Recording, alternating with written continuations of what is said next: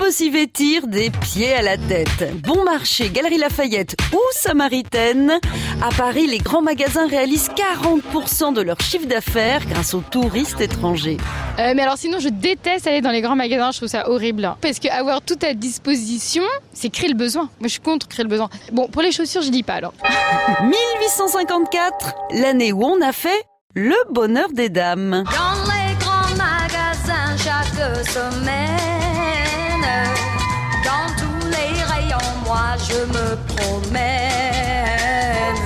Paris 1850, Aristide Boussicot et sa femme Marguerite rachètent une mercerie rue de Sèvres. Son nom au bon marché. C'est déjà une assez grande boutique à l'époque. Quatre rayons sur 300 mètres carrés et une douzaine d'employés.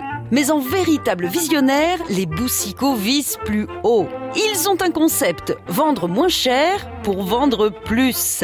Pour ça, ils vont innover. Prix fixe indiqué sur étiquette, livraison à domicile, échange d'articles, concerts privés, coin bibliothèque. Bref, les Boussicots ne vendent pas seulement des biens de consommation, ils vendent l'envie d'acheter. C'est une révolution.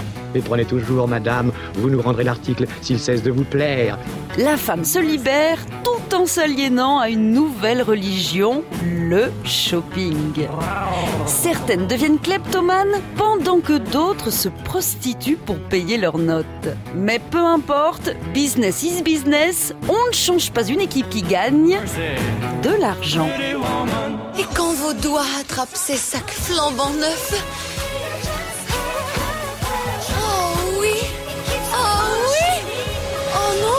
J'ai dépensé 900 dollars. Quand nos placards sont au bord de la rupture, une solution s'impose. Arrêtez d'acheter les trucs qu'on ne mettra plus dans six mois et louer nos fringues. Un geste écolo et tellement fashion. Louez soi les grands magasins. On n'arrête pas le progrès. En ai-je vraiment besoin? À retrouver sur En ai-je francebleu.fr. besoin? On a vraiment besoin?